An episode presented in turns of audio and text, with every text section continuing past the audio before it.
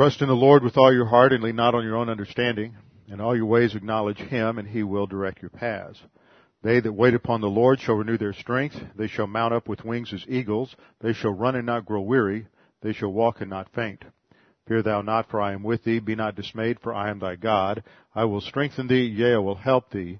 Yea, I will uphold thee with the right hand of my righteousness. Be anxious for nothing, but in everything by prayer and supplication with thanksgiving. Let your requests be made known unto God, and the peace of God, which surpasses all comprehension, shall defend your hearts and minds in Christ Jesus. Thou wilt keep him in perfect peace whose mind is stayed on thee, because he trusteth in thee. For the word of God is alive and powerful, sharper than any two-edged sword, piercing even to the dividing asunder the soul and the spirit and the joints from the marrow, and is a discerner of the thoughts and intents of the heart. Before we begin our study this morning, we need to make sure we're in fellowship. A few moments of silent prayer to use First John one nine if necessary, and to prepare to concentrate on studying the word this morning. So let's have a few moments of silent prayer, then I will open in prayer. Let's pray.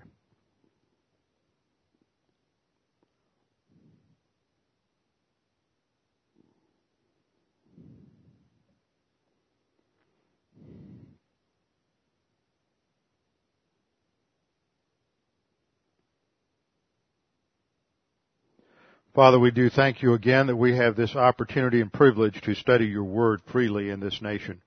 Well, Father, we pray that you would continue to keep this nation strong, that you would continue to provide good leaders, and that you would continue to protect the upper echelons of power in this nation from the insidious influence of false doctrine, pacifism, and the multicultural ideas that are so prevalent today. We must recognize that we are engaged in a war, a physical war, that is just one other manifestation of the spiritual conflict that rages unseen around us. The only hope, the only solution, of course, is Bible doctrine. The only way that we can handle whatever trauma, whatever attacks may come in the future is through the doctrine that we have in our own souls, and the only way that this country will be able to make the right decisions is because the leadership is influenced by those who have doctrine and can make Uh, decisions from correct priorities. And Father, we know that there are many in leadership positions who are believers, and we pray for them especially that they would have the courage and the ability to make their points clear. Father, we pray that you would continue to protect this nation and that you would watch over us as we continue to provide missionaries that go out throughout the world, and we continue to be a strong support for Israel.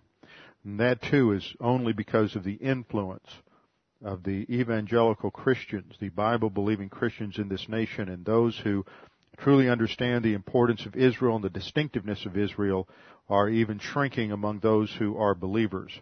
Uh, Father, this is the one of the reasons you have raised up this nation and protected it for so many years, and we pray that you would continue to watch over us.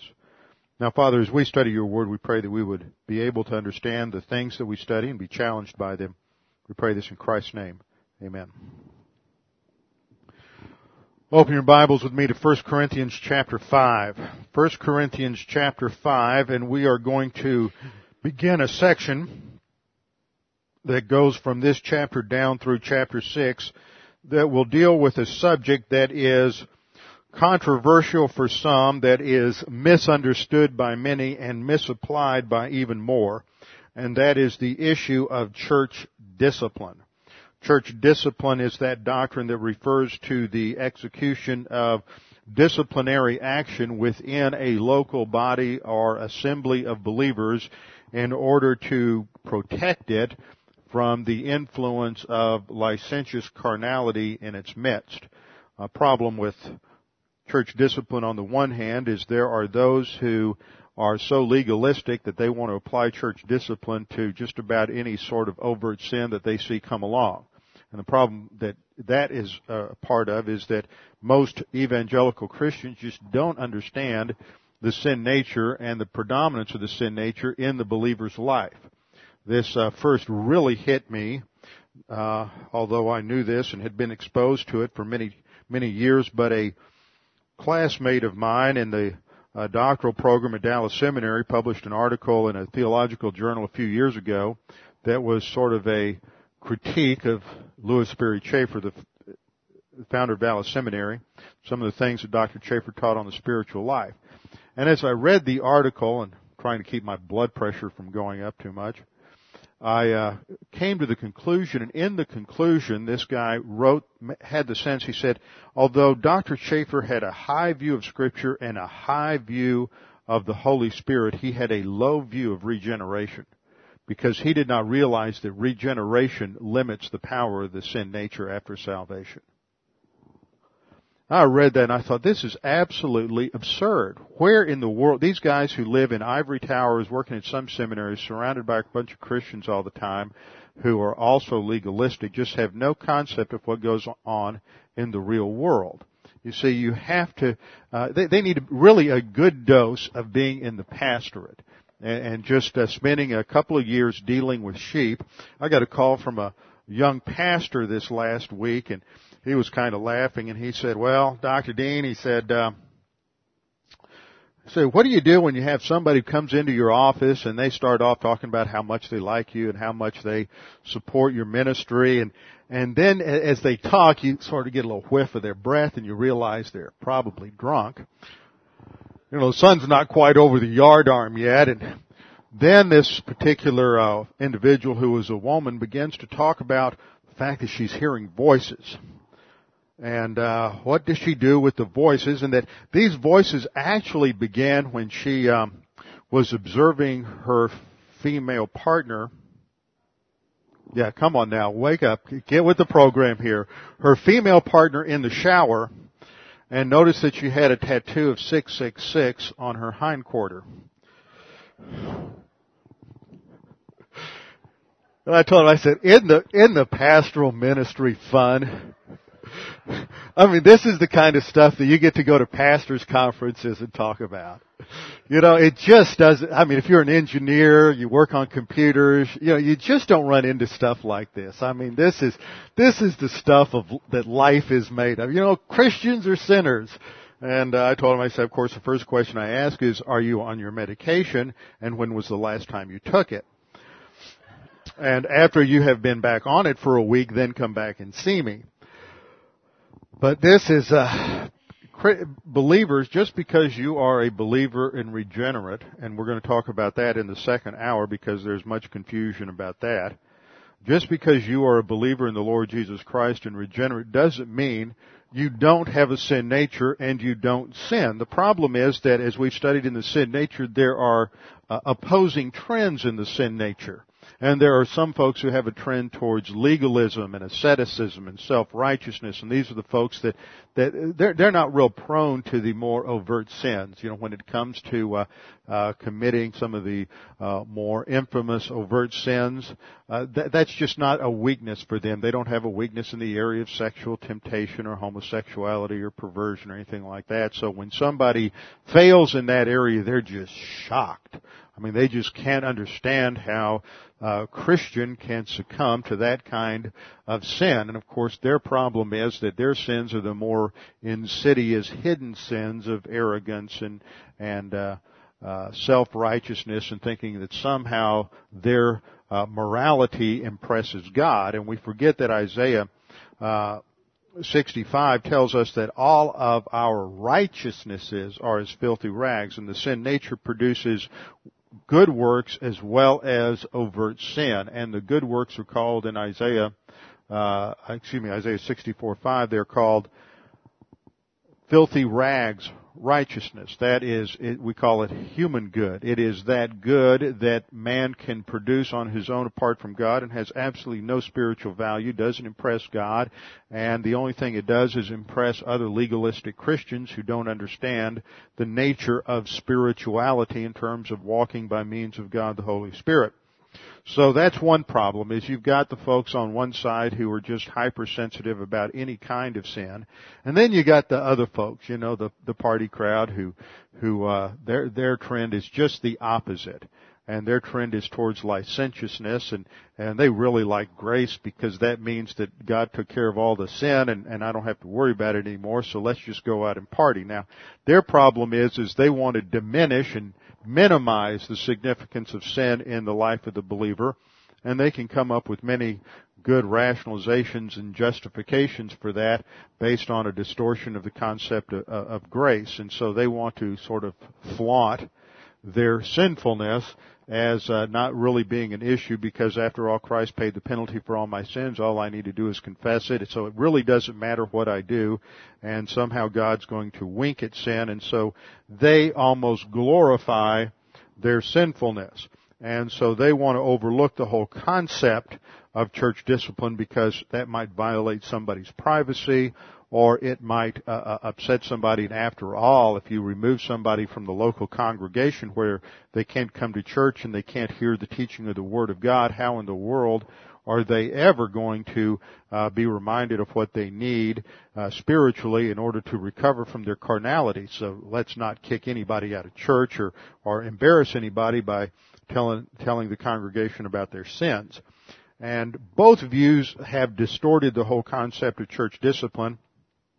And one of the key passages for church discipline is in First Corinthians chapter five. So before we get to a categorical study of the doctrine of church discipline, which we'll probably not get to until next week, because we have to get to the uh, first part or get into some issues in the sixth chapter before we understand the significance of it. Uh, we'll wait until we've exegeted the passages before we get into an understanding of the doctrine. Now, in the first eight verses of chapter five, we uh, come face to face with the particular problem. This is a case in point in terms of church discipline, and it's one that is often misunderstood, especially by the legalistic crowd.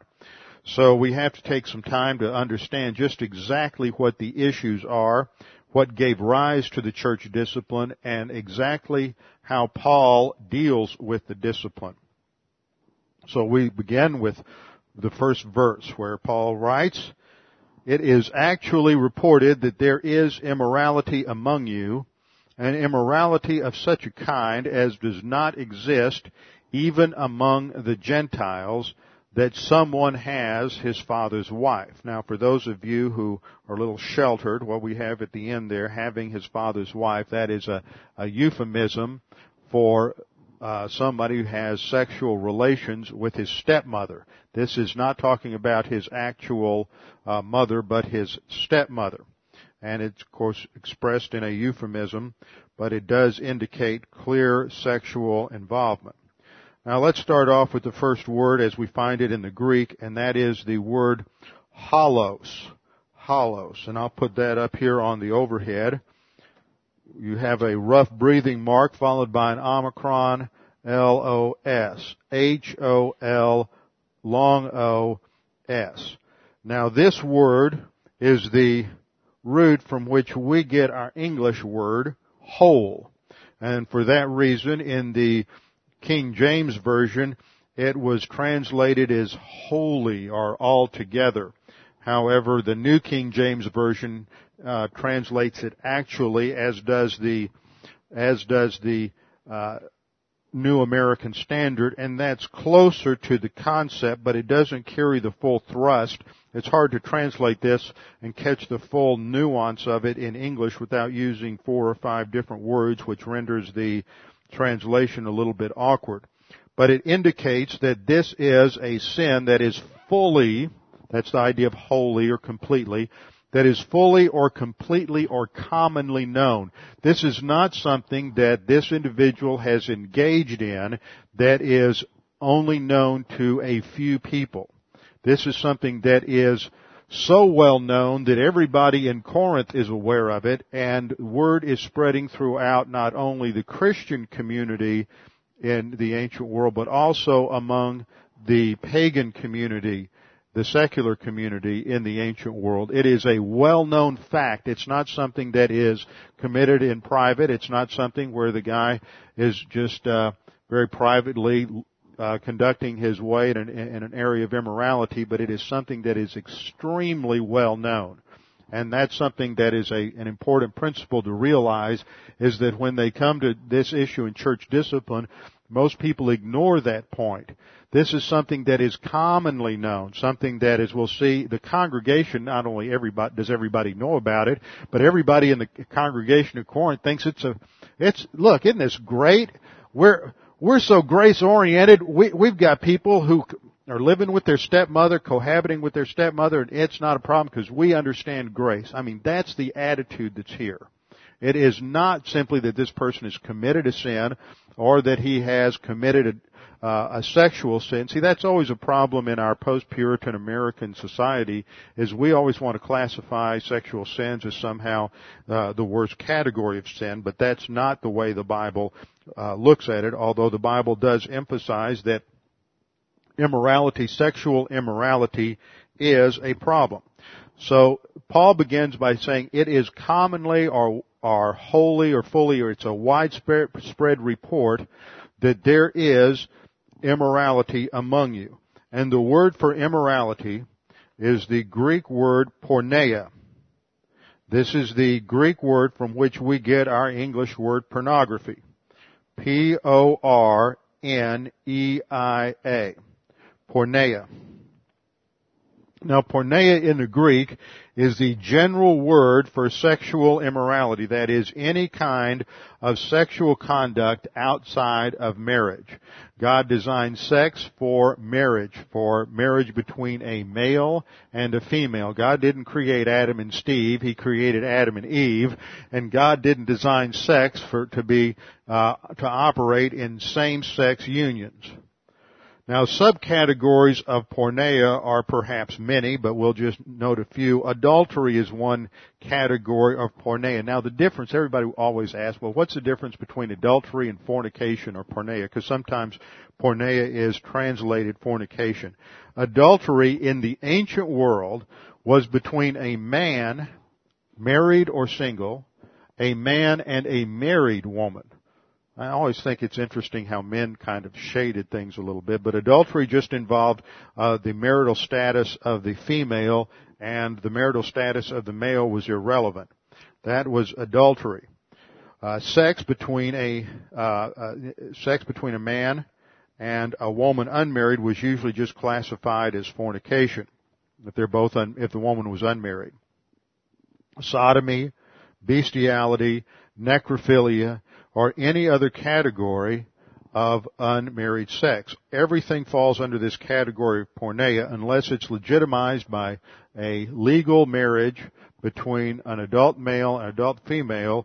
It comes under the classification of porneia. Now, in the development of this word, it was often associated in the ancient world with cultic prostitution, that is, in the worship of the of the uh, fertility gods, such as uh, uh, Baal in the ancient Canaanite worship, Astarte, and later uh, Athena in Greece.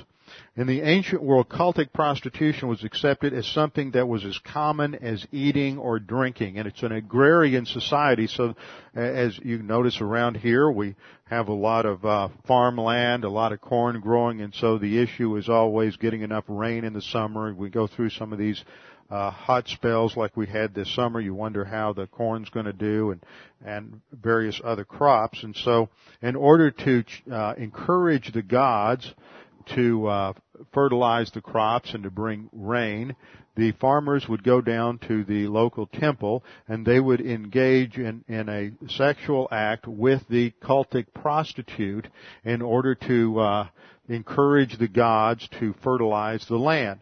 And remember, this comes out of a typical pantheistic view of of nature, where there is no creator-creature distinction, that the gods are all nature gods, and what the gods do, what man does, the gods do, and vice versa. So man can influence the gods through his own actions.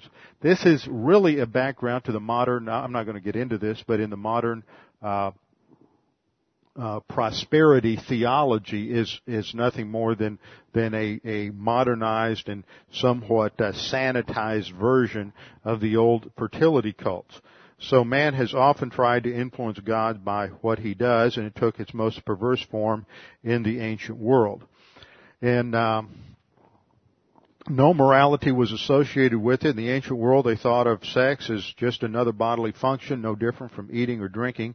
In fact, in ancient Persia, it was the custom when a daughter reached the age of maturity, she would be sent down to the temple in order to lose her virginity in ritual prostitution. This kind of degradation uh, reached its apex with the religious apostasy of the Canaanites, and that's why God had commanded Israel to kill everyone in the Canaanite uh, culture, that they were they were under the death penalty because they had taken this to such a perverted extreme that it was like a cancer in the human race, and God wanted it wanted it completely excised from human history. Now, in Greece, the fertility religions found acceptance only in Athens and Corinth, but other areas of Greece also had loose attitudes towards sex in general. For example, in Sparta, bisexuality was condoned and homosexuality was encouraged in the military. They felt like if the, the two men sharing the foxhole were lovers, they would fight to protect each other a little more uh, vigorously. So Greece, Greek culture was extremely perverse. And that is the background for First Corinthians because, of course, Paul is addressing these Corinthian Christians coming out of a Greek culture background that viewed sex as not being any different from any other uh, bodily function. And so whenever they had the urge, they just went down to the, the temple, for example, in ancient Corinth, not in the Corinth of the New Testament, but in ancient Corinth. Remember, the city was destroyed and then rebuilt later by the Romans. In ancient Corinth, there was over a thousand temple prostitutes in the temple to Athena there in Corinth. Greeks had developed an intricate set of values in order to handle and justify extramarital sex. Secular prostitution or brothels were rarely known, but in Athens they passed a law that made it impossible for a, a foreign-born woman to become a citizen, and if she wasn't a citizen, then she was limited in how she could uh, make a living, and so this developed a formal form of prostitution where the, these kept mistresses were called by the euphemism friends, and many men had a friend. Uh, in the Greek, they're called hetairai. And they were kept as a companion for a man. Often they were a little more educated, and that's who he turned to for his social life, and he kept his wife simply to produce heirs. So the Greek culture was extremely uh, perverted in the area of sex. Now, by the late classical period, approximately two hundred years before Christ, the Stoics attempted to reform sexual mor- morality. And in Stoicism, there was an attempt to restrict sex after marriage to the marriage relationship. Prior to marriage, it was okay to engage in uh, cultic prostitution or, or any other kind of uh, premarital sex as long as it wasn't done to any degree of excess, whatever that might be. So the attitude of the Greeks toward extramarital extramarital sex was extremely lax, not unlike what you find in in America today. Having uh, had some discussions with folks who spend a lot of time with high school and college age kids today, it's just amazing that in some areas uh the young people today don't think anything more of having sex on the first date than they do of uh kissing on the first date or holding hands on the first date. It just doesn't matter. And just because they have sex with somebody on the first date doesn't mean they're ever going to go out with them again. This is the kind of attitude. It just doesn't mean anything more to them than uh, drinking a glass of water, except it's a lot more fun. See, this is something that you as parents and we as a church need to address a little bit more in terms of our training for young people, as to how to handle this kind of pressure and this kind of temptation in the world around us. It's not much different than what you find in the ancient world. But we have to recognize that the Bible condemns all categories of premarital sex or sex outside of marriage as sin. It's all classified under porneia.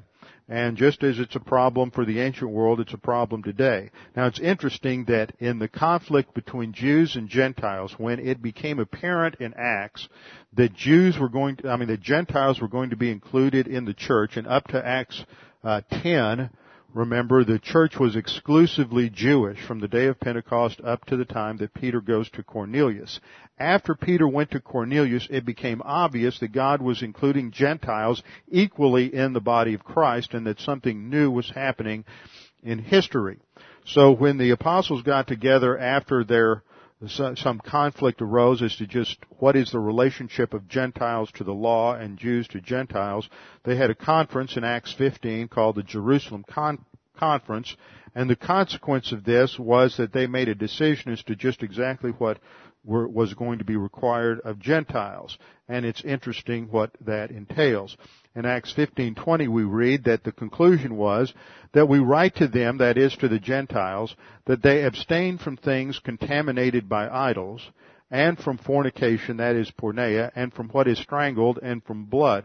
So these four things, idols, porneia, and eating that which had been strangled and which uh, was covered in blood, was apparently an issue, and all of this seemed to be really related to the idol worship and the fertility religions as practiced in the ancient world. So what basically what they were saying is, we've got to make a demarcation here. If you're going to be a believer in Christ, you have to recognize that this is a break with your pagan past. You can't think and act like a pagan anymore. Same thing is the, repeated in Acts twenty-one twenty-five.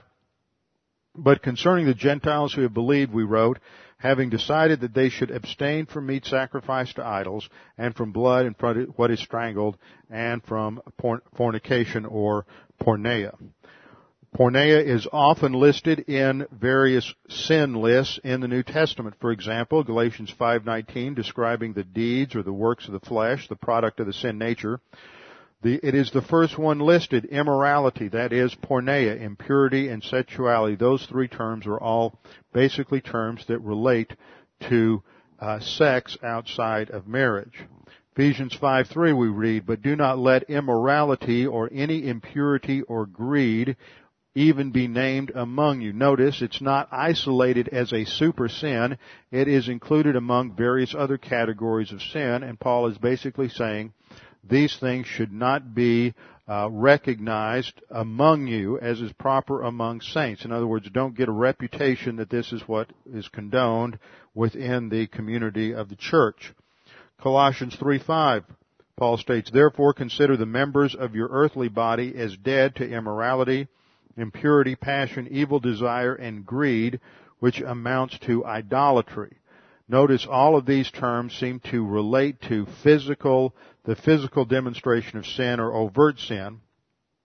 And then First Thessalonians four three, for this is the will of God, your sanctification, that you abstain from sexual immorality. So it is clear that sexual immorality is specifically isolated and brought out in the Scriptures as a sin that should be avoided because of the consequences that it has on the soul of the believer. But it is certainly not among the worst sins that affect the soul. That doesn't mean it's, that doesn't uh, uh, reduce or minimize its significance. It just recognizes that you don't get caught in the trap of most American evangelicals who, when they think of bad sins, the first thing they think of is some kind of sexual immorality. Matthew fifteen nineteen states, for out of the heart, Jesus is speaking, out of the heart, that is the, in this sin, in this passage, as in the passage in the Old Testament which talks about the heart being deceitful and wicked above all things, who can know it? The term heart refers to the sin nature. For out of the heart comes evil thoughts, murders, adulteries, fornications, thefts, false witness, and slander. So there it is just classified among uh, any number of overt sins, but the overt sins are not always the worst sins. Proverbs six sixteen through nineteen, we have the statement, there are six things which the Lord hates, yea, seven of them are an abomination to them. So God abominates all seven. This phraseology, six things, yes, seven, is just a Hebrew idiom where you're emphasizing all seven of them. Haughty eyes, that's arrogance. A lying tongue, that's a sin of the tongue of, of lying. A hand that sheds innocent blood, that's an overt sin of murder. A heart that devises wicked plans, that is a mental attitude sin of someone who is constantly figuring out ways in order to implement his uh, lust pattern. Feet that run rapidly to evil, that is also a mental attitude, that is someone who is who is constantly prone to committing sin. He's looking for the occasion. Uh, Proverbs six nineteen, a false witness who utters lies, that is a legal uh term, as someone who under, utters lies under oath, not just a lying tongue, but he goes a step further. And one who spreads strife among brothers, that is a gossip, and someone who is slandering other believers and causing division and divisiveness. Now, nowhere in that list do you see uh, immorality, fornication, or adultery listed. So it's obviously a serious sin. It's listed many, many places where there are lists of sins, but it is not listed in this particular passage. So that indicates that it's not among, you know, when God thinks of sin, the first thing that pops into his mind is not sexual sin. Remember, the worst sins are the more subtle sins that are cloaked in goodness. It is arrogance that produces those sins. Remember, Satan's sin did not involve sex at all. Satan's original sin, he wanted to be like God. He thought he could do a better job than God. It was a sin that was cloaked in self-righteousness. The sin of Adam that plunged the entire human race into sin was not a sexual sin. In fact, it wasn't any of these sins that's mentioned at all. It was simply a sin of disobeying God and eating a piece of fruit. So when it comes to understanding sin, we have to realize that the dynamics are much more profound than its overt expression. But the fact is that in sexual sin, it's often an overt expression of a mental attitude of arrogance and independence, a lack of self-discipline and self-control. Now, the problem in Corinth isn't simply a matter of sexual sin. It's not simply a matter of immorality. It's not simply a matter of homosexuality or bestiality or, or, or any of these other sins. It is a particularly heinous sin that is considered to be uh, illegal in their culture. We see this in the verse as we read it. It, it, it is actually or wholly reported, completely reported around that there is sexual immorality among you, and such sexual immorality. See, that term is the Greek toiaute, from the Greek word toiutas. Now, this is an important word in this context. Toiutas, T O I O U T O S, and it means of such a category. So as I stated earlier, porneia is the overall category, and there are many different subcategories of immorality. And this is a particular subcategory that is, now the, the, um, New American Standard says, or the New King James says, is not even named among the Gentiles. That's really not even in the Greek. It's real. The idea isn't stated. The verbal idea there isn't stated. It's it's as if this isn't even tolerated or condoned. Uh, Paul makes it clear just simply by the construction of the sentence what the concept is, is that this is something that shocks the pagan world. Now, we know from studies of the ancient world that they thought that the concept of a man having any kind of sexual relationships with a stepmother was considered particularly horrendous. You know, think of bestiality. Think of how our culture responds to pedophilia. That is how their culture responded to sex between a man and a stepmother, or even a uh, an in-law or an aunt. For example, in the Institutes of Gaius, who was a Roman jurist in the uh, second century A D, so approximately one hundred years after our passage in Corinth, Gaius writes, "It is illegal to marry a father's or mother's sister, neither can I marry her who has been formerly my mother-in-law or stepmother." So this is a clear statement that this was considered illegal in Roman culture.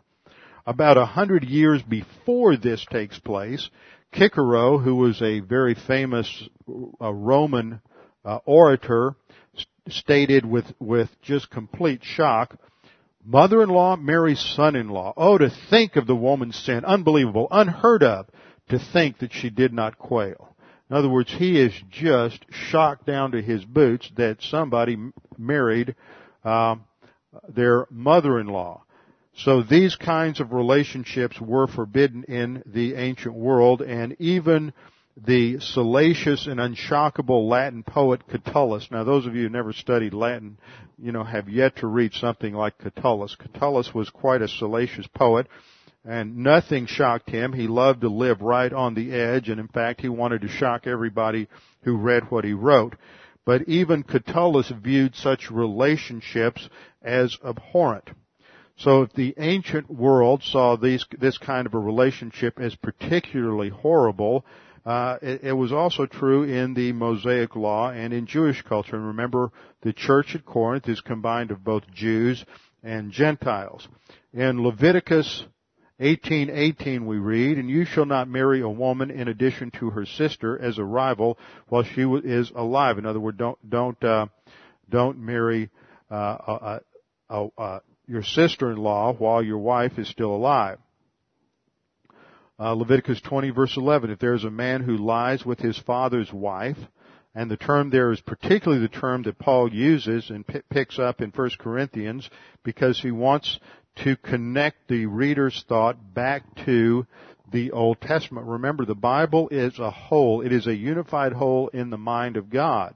God is clearly rational, and the Bible expre- expresses God's complete and whole view of reality. And so the more you get into the Scriptures and see things like this, the more you will see how interconnected the Scripture is, and they can't just be a product of different human authors. He says, "If there is a man who lies with his father's wife, he has uncovered his father's nakedness. Both of them shall surely be put to death." This was worthy of the death penalty under the Mosaic Law. So this is not something that is considered uh, or to be taken lightly. Deuteronomy twenty-seven twenty, "Cursed is he who lies with his father's wife, because he has uncovered his father's skirt." And all the people said, "Amen." So this was clearly a sin. Furthermore, under rabbinical law in the Mishnah, in Sanhedrin seven verse four, we read, "These are they that are to be stoned. He that has connection with his with his mother," I left out his, the M there, "with his mother, his father's wife, his daughter-in-law, a male or a beast." So homosexuality, bestiality, and having a relationship with a stepmother, sexual relationship with a stepmother, were all equally heinous under rabbinical law and worthy of the death penalty. Now, from the context and the information that Paul gives us in First Corinthians chapter five, when he, when he states that this man has his father's wife, there's a number of details that are left out. We don't know if they're simply living together. We don't know if his father is still alive or not. We don't know if his father is still married to this woman. We don't know if the father has divorced this woman. But none of that, all of that would be just secondary circumstantial circumstantial details. The issue is that this man is having sexual relations with his stepmother, and that was considered to be a horrible, uh, horrible crime and uh, terrible form of immorality by the unbelievers. Now, that's the other thing to note. First of all, in terms of, before we build doctrine of uh, church discipline off of this, we have to realize that the instance involved here involved something that was known to everybody. This was widely known. Everybody in Corinth knew about it. Word was spreading throughout the ancient world. It was not something that was done in any sense of privacy whatsoever. Everybody knew what this guy was doing. Number one. Number two, he was violating the norms and standards and the laws of the pagan culture around him. He's not committing a sin that shocks the Christians. I mean, they should have been shocked over it, but, but these Christians weren't. The Corinthians weren't. He's not committing a, a sin that just shock, would shock some modern evangelical legalists. He's committing a sin that shocks the unbelievers. I mean, these pagan Corinthian unbelievers who think, think anything goes, that every weekend they go up to participate in the mystery religions and dance around and get, get drunk with the uh, priestesses of Dionysius and uh, have sex with them all weekend long, just have one long orgy from Sat- from Friday night to Monday morning and come home hungover and back to work on Monday, but they've had a wild time all weekend. These Corinthians are shocked by what this guy's done. Now, that's important because most of the time when church discipline is affected in, in, in most evangelical churches, number one, nobody out there in the Gentile community even knows what the individual has done. And number two, they don't care. The only thing that I can think of in our contemporary culture that comes close to this in terms of a parallel is the pedophilia uh scandal that's going on in the Roman Catholic Church today. Because here you have Roman Catholic priests who are being covered up and shuffled, shuffled around from one parish to another, and they're committing acts that are both criminal and abhorrent to the culture at large. At least it's still considered abhorrent to the culture at large. Now that's the problem, is that it is a sin that is well known among the Gentile pagan community, and it shocks the Gentile pagan community. But it, the other part of the problem is it doesn't shock the Corinthians. They've got such a distorted view of grace. And let me tell you, this happens in so many grace-oriented churches. It's almost like we go so far the other way because we don't want to get in anybody's face or get in anybody's business. We're so afraid we're going to uh, get in God's way that we forget that there are stipulations in the Scripture that says when some sins go beyond a certain point, you have to take action for the health of the local congregation. And that's the uh, theme of this passage. Verse two tells us something about their attitude. And you have become arrogant. Actually, it's a combination, compound verb here. It is the present active indicative of the verb ami, to be, and the perfect passive participle of, of, uh, Fusiao, which means to become, to be arrogant. And the perfect tense in the participle indicates that this is something that happens in the past, but is, is a present reality. So they have become arrogant in the past, and they are still arrogant. They're still, uh, they still think this is something great. Look, we've got this guy. He's committing such a horrible sin, but you know, God's grace is great enough to cover it, so no problem. We'll let this guy come to church. And, and in fact, there, there is a history of, of, um, interpretation on this passage that goes back at least as far as Chrysostom, who was an ancient church uh, father who, who, uh, taught in, uh, the area of Asia Minor in about the fourth century A D, that this man was not just a member of the congregation, but he was also a teacher in the congregation. Now, the text doesn't tell us that, so we can't be sure or dogmatic, but at least it has, uh, it is a possibility that this individual was one of the leaders in the congregation. Nevertheless, Paul says, you have become arrogant and you have not mourned instead. And this is the aorist active of uh, penthe, which means to grieve. And there are various places where Paul emphasizes the fact that there is a proper place in the spiritual life for us to mourn or grieve over sin. Otherwise, we're just taking sin too lightly, and that's something we lose sight of. Hold your place here in First Corinthians and turn with me to James chapter four. James chapter four.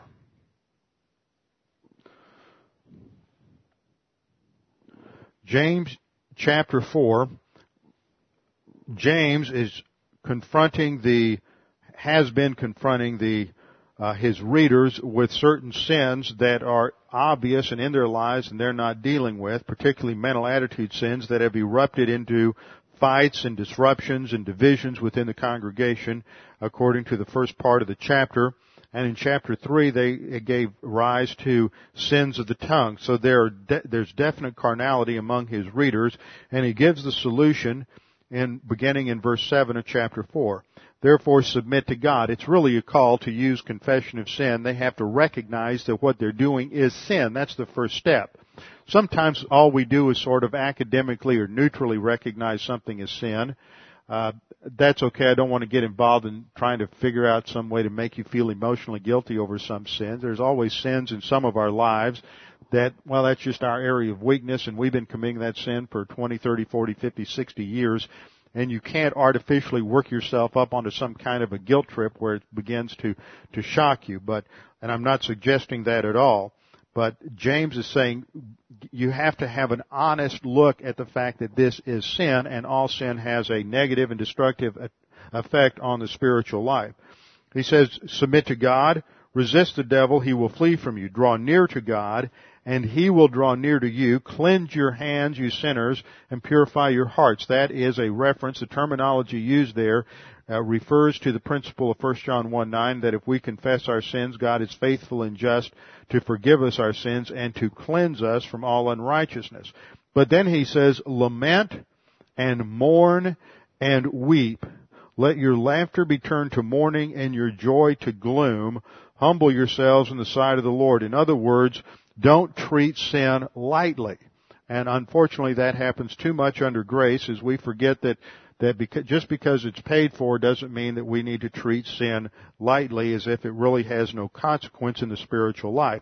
And that's John's point in First John, that we need to be prepared for the judgment seat of Christ, that we not be ashamed when we appear before His coming. And the shame wouldn't be related to sin, but failure to advance in the spiritual life. But it is sin, and treating sin lightly and staying in carnality, that limits us and keeps us from growing spiritually. Now, that doesn't mean that at the judgment seat of Christ our sins are listed. They're not. They're paid for.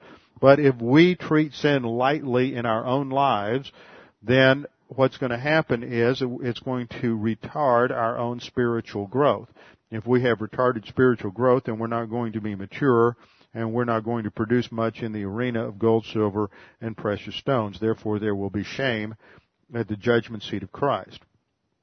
So Paul says, you're puffed up, you're arrogant. Instead, you should have mourned, that he who has done this deed might be taken uh, away from you. In other words, the point that he is making is you should have mourned, that is, you should have recognized the serious nature of this sin and take and remove the one who is in your midst.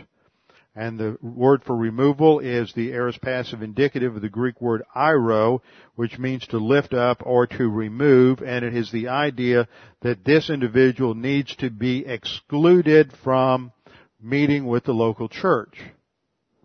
Now, there that is the that is applicable. But notice it says that the one who has done this deed. Now, that is a in an inadequate translation. He says, you have become arrogant and have not mourned, instead, for the purpose that the one who had done this deed, and actually that's the aorist active participle of prasa, which means the one who has been practicing this deed. This is not a one-shot thing. Even though it's in the aorist tense, it's a cumulative aorist, indicating that this is something, it's viewing it from the point that it is something that is that is ongoing, and it's viewing it from its uh, the fact that he's he's still doing it. Rather, that's a constantive aorist. It's an ongoing aorist. It's he's still involved in this sin. He's still practicing it. Now, then, Paul shows us what he's going to do as an apostle. Now, there's two elements to the discipline here. There's one that relates to the execution of Paul's apostolic authority. That's unique. It was restricted to the kind of thing that happened in the ancient world under the under the apostles during the establishment of the local church. And in that instance, there were some rather har- harsh things that took place, disciplining believers for their carnality. For example, in Acts chapter five, after Barnabas had uh, sold off his land. Uh, Barnabas was a rather wealthy uh, landowner from Cyprus, and he had vast estates in Cyprus. And when he sold them off, he gave the money to the church in Jerusalem in order to have the money spread around among the poor so that they could have their poverty alleviated. Well, he got so much attention, and everybody was talking about how, how generous Barnabas was and how much money he gave everybody, that Ananias and Sapphira decided that they wanted some of that attention too. So they're operating on approbation lust. And so they sold off some of their land, but they were a little greedy. They didn't want to give it all. They got a better price than they thought they would. And they didn't want to give it all to the, all to the church, but they wanted the same attention, so they lied about it. They said, we're giving it all to the church. They didn't tell anybody what the, they actually got, and they kept some back. Well, the Holy Spirit wanted to have a few little, uh, cases of, make examples out of a few things in the early church that you can't get away with uh indiscriminate sinning, and that there is going to be divine discipline. So we have our first case of folks who were slain in the Spirit. Ananias and Sapphira instantly died. Now, you're just a little slow. You never were around any Pentecostals. All you got to do is watch a little television every now and then. You'll find out what it really means to be slain in the Spirit. But the only people that were slain by the Spirit were Ananias and Sapphira, and that is the sin unto death. Well, that's not normal. If it were, I would suggest that many of us would not have survived the per- first three or four years of our own Christian life, because we would have committed some equally heinous sin and, and not survived. So that is just an example of the way, the fact that in the early church, the, uh, God and the Holy Spirit and the apostles took some extreme measures in order to establish the precedence of the seriousness of sin. Now in verse three, Paul says, "For I on my part," that is, since I'm an apostle, "though absent in body but present in spirit." Now the way that is normally interpreted, present in spirit, is that the idea that we often say, we write somebody a letter and we're not there physically, so it's like my thoughts are with you. But that's, I, I don't think that's what Paul is saying. For one thing, it's pretty much demonstrated that that's not the kind of idea that you find in the ancient world. But the idea is he's present by means of the Spirit. It should be capital S. And what he's emphasizing is that even though he's absent physically, we're all one in the body of Christ. We're all unified in the body of Christ, and just because you happen to live a thousand miles from here, two thousand miles from here, when you get involved in heinous sin that brings a dishonor on the body of Christ because it shocks the pagans and everybody knows about it, it it's going to have an implication for us. I mean, I don't have a whole lot in common with the Roman Catholic theology or Roman Catholic hierarchy, and as an evangelical pastor, there are splatter effects for us because of what's going on in the Roman Catholic Church. All clergy everywhere are uh being splattered by this concept. I was, I did a wedding not too long ago, and most of the folks who were uh, in the wedding party were Roman Catholic, and we were just standing around afterwards chatting while they were taking the pictures, and and uh, these guys had never been around a pastor before, so they were asking questions about, well, what do you do for, you know, all day long, and and uh, is that your full-time job, and and you know, questions like that. And then they asked me. This was this was back in May at the height of the uh, pedophilia scandal, and they said, "Well, are you married?" And I said, "Yes, and I'm not a pedophile either." Well, that is exactly what they were. That was exactly what was on their mind, and they were they're thinking about this. They're probably not believers, and they're just wondering if there's any kind of credibility to the ministry at all. So, so when a believer, no matter where he is, gets involved in this kind of activity, it has consequences for all other believers, and that's what Paul is indicating here, is that even though he's not physically present there, it still has consequences for the entire body of Christ, because we are all one in the Lord and one by means of God the Holy Spirit. So he says, "I have already judged him." In other words, he's exercised his privilege and prerogative as an apostle to judge this particular individual and to uh, and announce that judgment. "I've already judged him who has committed this, as though I were present." Then in verse four, we read the sentence, "In the name of our Lord Jesus, when you are assembled, and I with you in spirit, with the power of our Lord Jesus, I have decided to deliver such a one to Satan for the destruction of his flesh, that his spirit may be saved in the day of the Lord Jesus." So the first phrase, this is a grammatically difficult passage, and the first phrase is, "in the name of our Lord Jesus." And the question is, to what does that refer? Does it refer to assembling in the name of our Lord Jesus? Does it refer to uh, Paul's apostolic authority in the name of our Lord Jesus, or is it simply something that is that applies to both of them? And I think that the best grammatical solution is that he is recognizing that both the assembly and his authority are representative of the Lord Jesus Christ. And so in by stating this this way, he is emphasizing that it is the character and person. Remember, name in the Bible. Name in ancient culture often represents character or essence of someone. And he is reminding them that it is the assembly of believers that are the, that's the physical representation of Jesus Christ on the earth today. Jesus ascended bodily and physically uh, to the right hand of God the Father, and what replaced his physical resurrected body on the earth is the um, uh, local, I mean, not the, the universal church, believers in the Lord Jesus Christ. So it is important for us to realize that we represent to the world the person and character of our Lord Jesus Christ. And so when we are tr- treating overt, well-known, heinous sin lightly, it casts aspersions on the character of Jesus Christ. So that's what lies behind that statement. So it is, as representatives of the Lord Jesus Christ, when you are assembled, and I with you in spirit, with the power of our Lord Jesus, I have decided to deliver such a one to Satan for the destruction of his flesh. Now that similar statement is made of Hymenaeus and Alexander in First Timothy one twenty, where Paul states, of whom are Hymenaeus and Alexander, that is, those who had suffered shipwreck. That means they're believers, but they had shipwrecked their faith, and they too were delivered to Satan that they may learn not to blaspheme. So what does Paul mean when he says, deliver such a one to Satan? Well, first of all, there's the idea that when the individual is removed from a local congregation and from the teaching of the Word, that you're basically giving him up to the consequences of his sin nature so that he can, he, he wants to be a sinner. He wants to live a, a licentious life. He doesn't want any constraints. Great. Go and live that way all you want to and reap the consequences. You'll reap what you've sown, and in that process, God will discipline you. The destruction of the flesh, therefore, is not to be taken as the destruction of his physical body, that is physical suffering, but sin nature.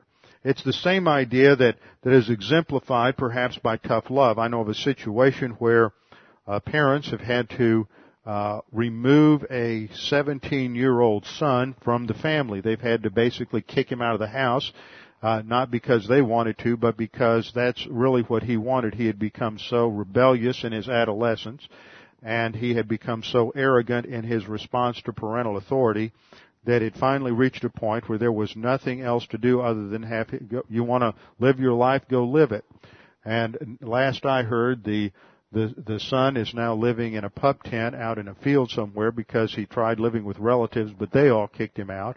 And the last time his father had a conversation with him, he told his father, he said, well, I'm learning a lot, but I'm still too arrogant to come home. See, eventually he's beginning to recognize, he knows he's arrogant, but he still thinks he can make it happen on his own. And see, that's the idea. Sometimes you just have to let somebody go do exactly what they want to do, no matter how how bad it is, so that they see that how self-destructive the behavior is. And that's the idea here, is that you need to remove them from the congregation.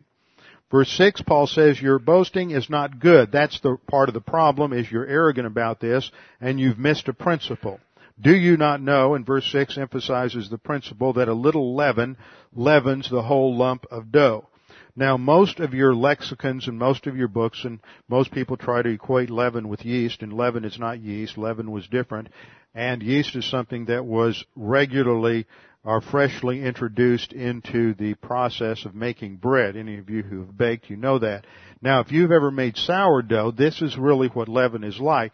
You would take a little bit of dough from the previous loaf, and then you would introduce that to the fresh Uh, dough, and then that little bit of leaven would then permeate the new loaf. Of course, the problem they had in the ancient world was that this, if there was bacteria or any kind of harmful, anything harmful in the earlier loaf, then this would be transmitted to the next loaf, and the next loaf is then contaminated by this little bit of leaven. That's why in the ancient world, once a year, or one of the reasons, uh, aside from spiritual reasons, that the Jews cleaned out all the leaven at the Feast of Unleavened Bread. All leaven was removed from the house, and they would start fresh. It had a secondary impact of, of cleansing. But remember, in the ancient world, Israel's calendar is defi- divided into the spring feasts and the fall feasts. And the spring feasts included Passover, which was a picture of salvation, and first fruits, which was a picture of resurrection. And third, the Feast of Unleavened Bread, which is a picture of sanctification, the removal of sin in the life. And then Pentecost represents the new power, which is the coming of God, the Holy Spirit. So Paul is reminding them of this analogy to the Old Testament in verse seven. They are to clean out the old leaven that they may be a new lump. That's the principle as applied from the Old Testament. Just as, in fact, you are unleavened. See, that deals with with works. It's not that you have to clean out the old leaven to be acceptable. You are unleavened. You were cleansed positionally in Christ. Now you have to apply that experientially. So we are clean. The old leaven has been removed because of Christ our Passover. But the reality in terms of our experience is that we have to deal with the sin in our lives. It's not just a matter of confessing it, but it's a matter also of, uh, through the power of the Holy Spirit and over time and the application of the Word, it will be uh, removed and we won't be committing that particular sin as frequently. Now, if you're like me, maybe you're not, but what I discover is more sins. You know, not that I'm limiting that, but what happens is the more you get in the Word, you realize how, how many more things really are sins. And so it's just an ongoing process, and you never get to that point of any kind of sinlessness or any area where you can say, boy, I've really finally dealt with that, because the next thing, you know, it's sort of like the, the Hydra serpent. You cut off one head and seven more appear. So uh, those of you who aren't serious about your Christian growth haven't discovered that yet, but but that's why we need grace, is because none of us ever get to that particular point. So in verse eight, Paul says, "Let us therefore celebrate the feast not with the old leaven, nor with the leaven of malice and wickedness, but with the unleavened bread of sincerity and truth." And sincerity there doesn't have to do with the sincerity as we think of it. It's really a bad translation. It has to do with uh, genuine objectivity in the application of God's Word. So we'll stop there. That gets with the problem, and then we start dealing with application and clarification in verse nine, and we'll start there next time and get into the underlying issue of this kind of judgment. The underlying issue has to do with the fact that as believers, we're going to judge angels in the future. And so we are to be involved in a certain kind of judgment in this life, because it prepares us in terms of maturity for a task that we're going to have in the future. So this isn't something that is uh, just a product of self-righteous Christians, and it's not something that is simply designed to protect the congregation from contamination from extreme licentiousness, but it also has a maturing and preparatory factor, and that has to do with the angelic conflict. So we'll look at that next time.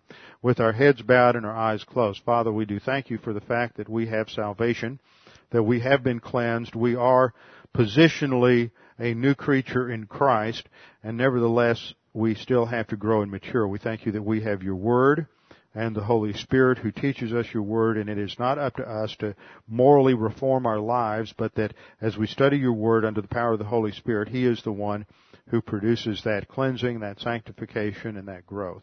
Father, now we pray that if there's anyone here this morning who's unsure of their salvation, uncertain of their eternal life, that they might know the issue is not their sin, the issue is not their works or their morality. The issue is what Christ did on the cross.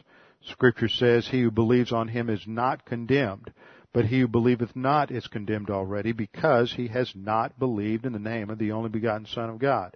The issue is not morality, but belief. The issue is not works, but faith. Faith alone in Christ alone. Father, we pray that if anyone is here this morning who needs salvation, that they would take this opportunity to receive that free gift by putting their faith alone, their trust, their reliance exclusively upon Jesus Christ. We pray these things now in the name of Jesus Christ, our Lord and Savior. Amen.